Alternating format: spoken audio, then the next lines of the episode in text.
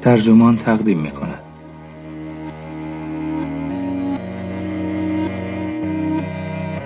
بهتر است قبل از آدم کشی کمی مطالعه کنید. این تیتر یادداشتی است نوشته تام استیونسن که در تایمز لیترری ساپلمنت منتشر شده و وبسایت ترجمان آن را با ترجمه علیرضا شفیعی نسب منتشر کرده است. من عبدالحمید زرابی هستم.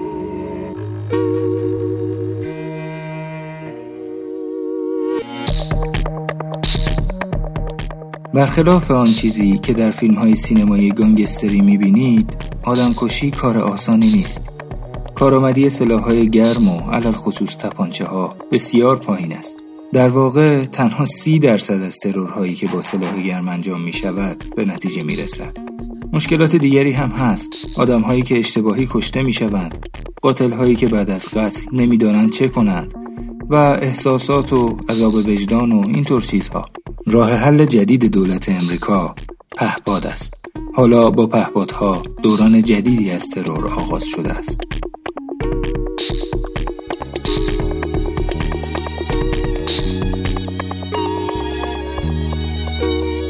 قوام نکرومه از حداقل پنج سوء قصد جان به در برد. سه مورد اول بمبگذاری در ماشین یا خانهاش بود. در سوء قصد دیگر نارنجکی به سوی او پرتاب کردند که موجب آسیبهایی جزئی شد. در ژانویه 1964 هم مهاجمی وارد کاخ ریاست جمهوری غنا شد و از فاصله نزدیک پنج گلوله به سمت او شلیک کرد. یک نفر از گارد امنیتی کشته شد ولی به نکرومه آسیبی نرسید. نیویورک تایمز گزارش داد اوضاع در آکرا به حالت عادی درآمد. مشکل بسیاری از این سوء ها این است که سوژه حاضر به مردن نیست. نمونه جدیدتر این مسئله سوء به جان کاندیدای وقت ریاست جمهوری جایر بولسونارو در شهر جویز دفورای برزیل در سپتامبر 2018 بود. در دیدار بولسونارو با مردم ادلیو بیسپود اولیویرا او را با چاقو زد و کبد و ریههایش را سوراخ کرد. اما بولسونارو بهبود یافت و در کمتر از دو هفته تبلیغات انتخاباتی خود را از سر گرفت و از غذا در ماه اکتبر در انتخابات ریاست جمهوری برزیل پیروز شد. تروریست ها دائما کشندگی آلات قتاله خود را بیش از حد تصور می کنند و کشتن یک انسان را از آنچه واقعا هست آسانتر می پندارند. پژوهشی در باب ترور کتابچه است درباره های محرمانه سیاسی که سازمان سیا آن را بدون درج نام نویسنده منتشر کرد. این کتابچه که در سال 1953 نوشته و در 1997 از حالت طبقه بندی خارج شد، به عنوان یک سند آموزشی برای عملیات PBSUCCESS ایجاد شده بود. PBSUCCESS اسم رمز یکی از عملیات های سیا در دوران آیزنهاور با هدف براندازی دولت گواتمالا بود. سیا قصد داشت رئیس جمهور منتخب گواتمالا جاکوبو آربنز را ترور کند و نهایتا در کودتای 1954 رژیمی نظامی را برپا کرد که جان دهها هزار نفر را گرفت. اما پژوهشی در باب ترور فقط نوعی راهنمای عملی نیست بلکه کاوشی دانشورانه و بعضا هولناک درباره ترورهای سیاسی است که نویسنده آن 19 صفحه را به تعمق در مورد ظرافتهای آدمکشی اختصاص می‌دهد نویسنده کتابچه در ابتدا ترورها را بر اساس سطح هوشیاری سوژه طبقه بندی می کند. یعنی اصولا اینکه آیا انتظار آن را دارند و دارای محافظ هستند یا خیر. سپس در ادامه دستبندی دیگری می کند. بر اساس اینکه قتل باید مخفی باشد یا به عنوان ترور دیده شود. و نیز اینکه آیا جان قاتل بعد از ترور ارزشی دارد یا نه. از غذا شخصیت آدمکش تنها صرفا زاده داستانهای خیالی نیست.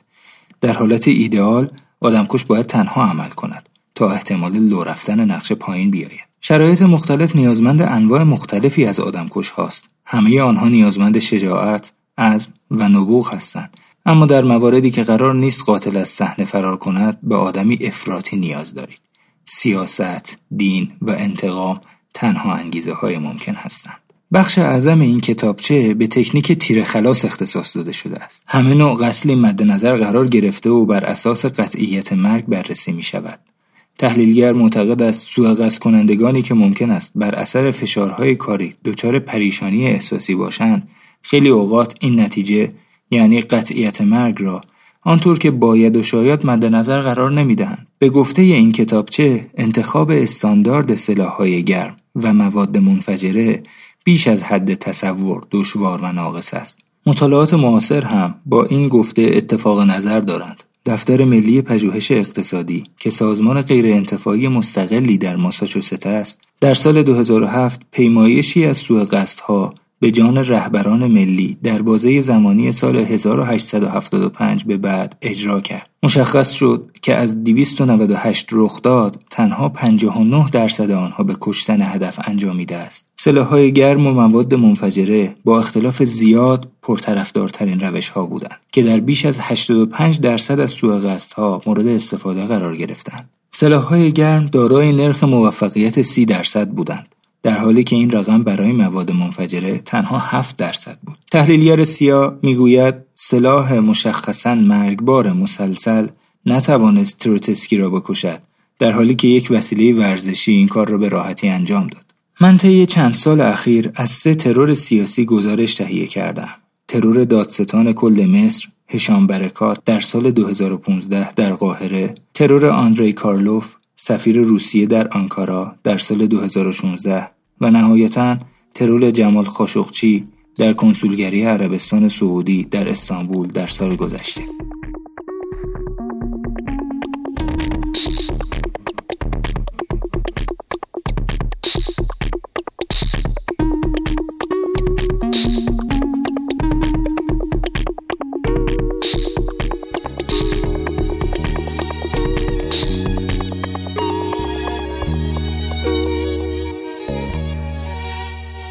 شرایط و روش های هر یک از اینها متفاوت بود. در قاهره گروهی از اخوان المسلمینی های جوان عملیاتی پیچیده را برای قتل دادستان کل که در آن زمان یکی از شخصیت های محوری دیکتاتوری مصر بود طراحی اجرا کردند. یک تیم نظارتی حرکات برکات را به مدت چندین هفته زیر نظر داشتند. تیمی جداگانه مواد منفجره قوی از جنس نیترات آمونیوم و استون پروکسید آماده می کردند. این گروه ماشینی مستعمل و پر از مواد منفجره را در مسیر روزانه دادستان کل به سوی محل کارش پارک کردند و هنگام عبور ماشین او آن را منفجر نمودند. طراحان این نقشه دقیق و سازمان یافته بودند. کسانی که بمب را منفجر کردند تا چند روز قبل از عملیات نمی‌دانستند سوژه کیست. اما نهایتا افراد خیلی زیادی دخیل بودند که منجر به دستگیری و اعدام تقریبا تمام جوخه شد. آنها خوششانس هم بودند. تحلیلگر سیاه خاطر نشان می کند. تأخیر زمانی یا تله ها احتمال فراوانی برای کشتن فردی اشتباه را به همراه دارند. یا شاید هم کشتن هیچ کس. هشت نفر دیگر هم در این حمله مجروح شدند و تنها برکات چند ساعت بعد در بیمارستان در اثر جراحات وارد مرد. ترور سفیر کارلوف ساده تر بود. حمایت روسیه از طرفداران اسد در سوریه باعث اعتراضات زیادی در ترکیه شده بود. و های روسیه عموما در ملع عام ظاهر نمی شدن. البته در دسامبر 2016 چندین ماه از پایان جنگ حلب گذشته بود و این خشم تا حدی فروکش کرده بود. کارلوف را به افتتاحیه یک نمایشگاه عکاسی در مرکز آنکارا دعوت کرده بودند. به تعبیر پژوهشی در باب ترور او هم از خطر بالقوه آگاه بود و هم تحت الحفظ بود. مولود مرت آلتینتاش که پلیس بود خارج از شیفت کاری خود با نشان انتظامیش وارد گالری شد و خود را به عنوان محافظ سفیر جا زد. او منتظر ماند تا کارلوف مشغول سخنرانی شود و بعد چندین گلوله به پشت او شلیک کرد. عکس های زننده ای مربوط به قبل از تیراندازی وجود دارد که آلتینتاش به آرامی پشت سر کارلوف ایستاده و ظاهری آراسته و تمیز دارد. بعد از آن هم او قصد فرار نداشت قاتل چند بیت از یک نشید محبوب جهادگرایان را خواند و فریاد زد حلب را فراموش نکنید و سپس با شلیک نیروهای پلیس ترکیه کشته شد. هنوز کاملا روشن نیست که آیا قاتل بخشی از یک سازمان بزرگتر بوده یا نه و اگر بوده کدام سازمان شاید دلیل این مسئله آن باشد که او های پژوهشی در باب ترور را رعایت کرده یعنی کارش را به تنهایی انجام داده و هیچ ردی از هر گونه دستوری از خود به جای نگذاشته است. اما او سراغ تفنگ رفت. سلاحی که نویسنده می‌گوید زیاد از آن استفاده می کنند و درباره کارآمدی آن بیش از حد اغراق شده است. بدتر اینکه از یک هفتیر استفاده کرد و به گفته کتابچه ترورهایی که با استفاده از هفتیر انجام می شوند شانس موفقیتشان هم اندازه شانس شکستشان است. اگر اجبار بر استفاده از هفتیر است نویسنده توصیه به استفاده از فشنگ های قوی تر می کند تا جراحت گسترده تری ایجاد کند. ظاهرا آلتینتاش این توصیه را نادیده گرفته بود. قضیه خاشقچی بسیار بدتر اجرا شد. خاشقچی یکی از برجسته ترین منتقدان محمد بن سلمان ولیعهد عربستان بود. و وقتی به کنسولگری عربستان در استانبول رفت تا ازدواجش را ثبت کند به او گفتند چهار روز دیگر برگرد. سپس برای او کمین کرده او را کشتند و جسدش را تکه تکه بیرون بردند. این قتل چنان گستاخانه بود که حکومت عربستان سرانجام وادار به پذیرش آن شد. رهبر این عملیات یکی از مأموران امنیتی ولیعهد بود. عملیات در کنسولگری خود عربستان رخ داد و گروه از هواپیماهای حکومت سعودی استفاده کرد که به آسانی قابل ردیابی بود. آنها یک پاتولوژیست کالبد شکافی و یک بدل نچندان شبیه را به همراه داشتند. بدتر از همه اینکه وسایلی برای ضبط در کنسولگری پنهان شده بود و کارهای قاتلان ثبت و ضبط شد. اینکه سعودی ها اصول صحیح ترور را اینچنین بیپروایانه زیر پا گذاشتند آن هم در استانبول شهری که در آن می‌توان با چند صد دلار یک قاتل تفنگ به دست و یک موتورسوار را استخدام کرد قضیه را عجیبتر می کند نهایتا آنچه قرار بود یک ترور مخفی باشد به یک قضیه بین المللی تبدیل شد. علت شهرت یافتن این ماجرا تا حدی این بود که ماوقع شبیه به داستان یک فیلم هیجانی در فرودگاه بود. یکی از اولین نمودهای ترور در ادبیات انگلیسی در پرده اول نمایشنامه مکبس است که در آنجا توصیه محتاطانه با آن همراه می شود. اگر ماجرا با کشتن او پایان یابد بهتر است هر چه سریعتر انجام گردد. واژه انگلیسی اسسین به معنی آدمکش سیاسی از کلمه عربی هشاشین به معنی هشیشی ها آمده است. لفظ هشاشین به صورت توهین آمیز برای ارجاع به اسماعیلیان نظاری مورد استفاده قرار می گرفت. این فرقه شیعی در ایران قرن یازدهم به خاطر نفوذ به اردوگاه های دشمن و کشتن فرماندهانشان با خنجر شهرت یافته بودند. در عربی برای assassination لفظی متفاوت به نام اغتیال به کار می‌برند که به معنای کشتن با فریب یا بیشه های انبوه که شیر در آن مخفی می شود است. با این تاکتیک اسماعیلیان پیرو حسن صباه دولت کوچکی در قزوین امروزی برپا کردند و آن را با استحکامات کوهستانی خود حفظ نمودند. وقتی هولاکوخان قلعه آنها در علموت را در سال 1256 تسخیر کرد، دوران آنها به سر آمد. رویکرد اسماعیلیان احتمالاً به مذاق تحلیلگر سیاه خوش می آمده. چرا که او استفاده از سلاحهای تیغه‌ای را تایید می کند. او می نویسد یکی از روش های مطمئن این است که هم رگهای گردنی جوگولار و هم کاروتید را در دو طرف نای قطع کنیم. سم چطور؟ متخصص سیا نمی توانست جزئیات عجیب سوء به جان سرگی اسکریپال در سالزبری جاسوس سابق روسیه که بعدها جاسوس دو جانبه بریتانیا روسیه شد و دخترش یولیا را تصور کند. او می نویسد سمها می توانند بسیار موثر باشند. اما داشتن آنها جرم است. سمی کردن دستگیره در با یک عامل شیمیایی نویچوک متعلق به اواخر دوران شوروی هرچند خلاقانه بود اما خیلی راحت رد پا را به روسیه رساند. معموران دخیل یعنی آناتولی چپیگا و الکساندر میشکین در سفر از لندن به ویلتشایر چندین بار مورد عکس برداری قرار گرفتند و مأموریت مخفی هر دوشان لو رفت. هر دوی آنها در عملی نابخردانه سم را در یک صندوق جمعآوری خیرات گذاشته بودند. نویچاک به جز اینکه باعث کشف مهاجمان شد تأثیرش هم کمتر از چیزی بود که آدم کشها امید داشتند. هیچ یک از اسکریپال ها نمردند. هرچند سم باعث مرگ یک قربانی نامرتبط به نام دان سرجس شد. پژوهشی در باب ترور مورفین را به جای اینجور سمها پیشنهاد می کند. دو دانه کافی است. ها معمولا به جای روش های پیش پا افتاده اما مؤثر دست به دامان روش های عجیب و آنچنانی شدند. موساد سعی کرد با انفجار گوشی تلفن رهبران فلسطینی را ترور کند. در سال 1978 گیورگی مارکوف نویسنده مخالف بلغاری در لندن با یک چتر آلوده به سم رایسین کشته شد. به گفته کتابچه رایجترین روش ترور تصادف ساختگی است. بهترین حالت این روش سقوط از ارتفاع 75 فوت یا بیشتر بر روی یک سطح سخت است. این کار اگر درست انجام شود کمتر باعث جنجال شده و سر نخ چندانی هم باقی نمی ماند.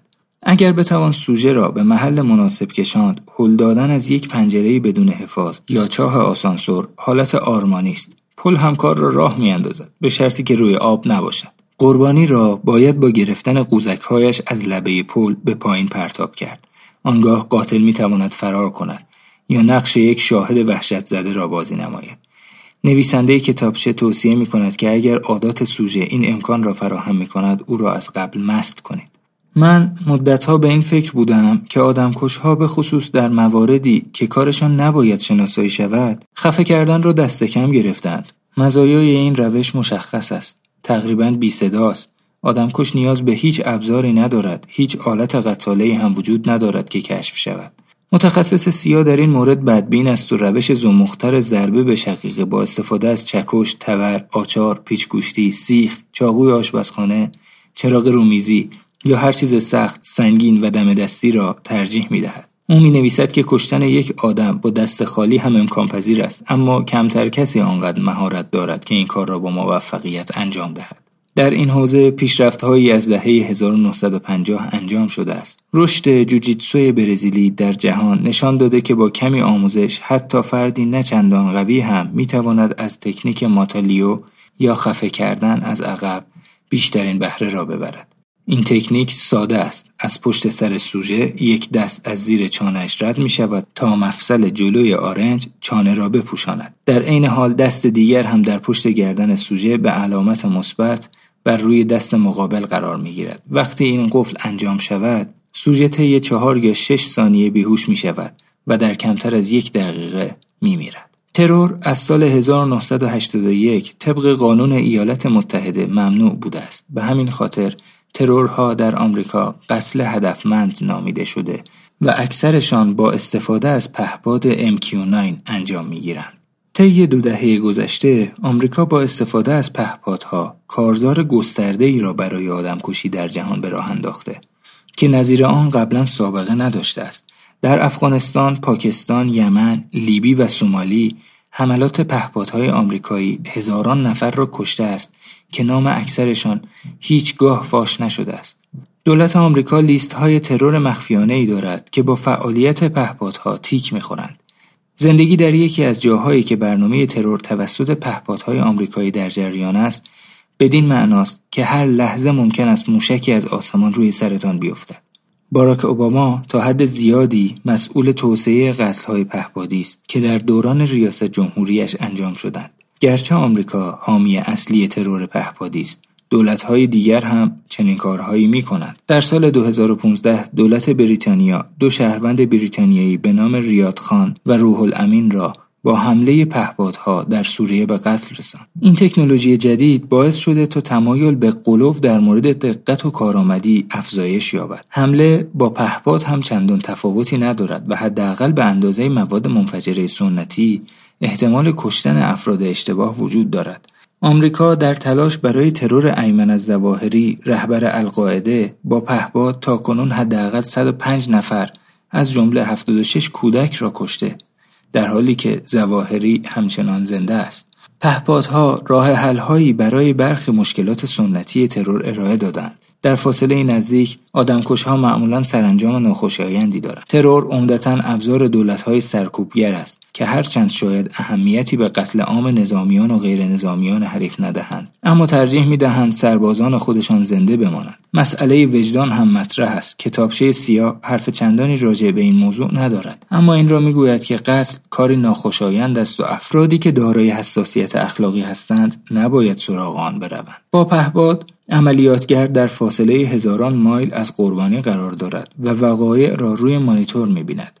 تنها هواپیما هدف را می‌بیند. تکنولوژی مورد نیاز برای پهپادهای مستقل در حال حاضر وجود ندارد. اما پژوهشگران دفاع و صنایع پیشرفته در حال تلاش برای رسیدن به آنها هستند. فرض بر این است که یک پهپاد مستقل هر دستوری را که برنامه ریزش تعریف کند انجام خواهد داد. ماشین ها حساسیت اخلاقی ندارند.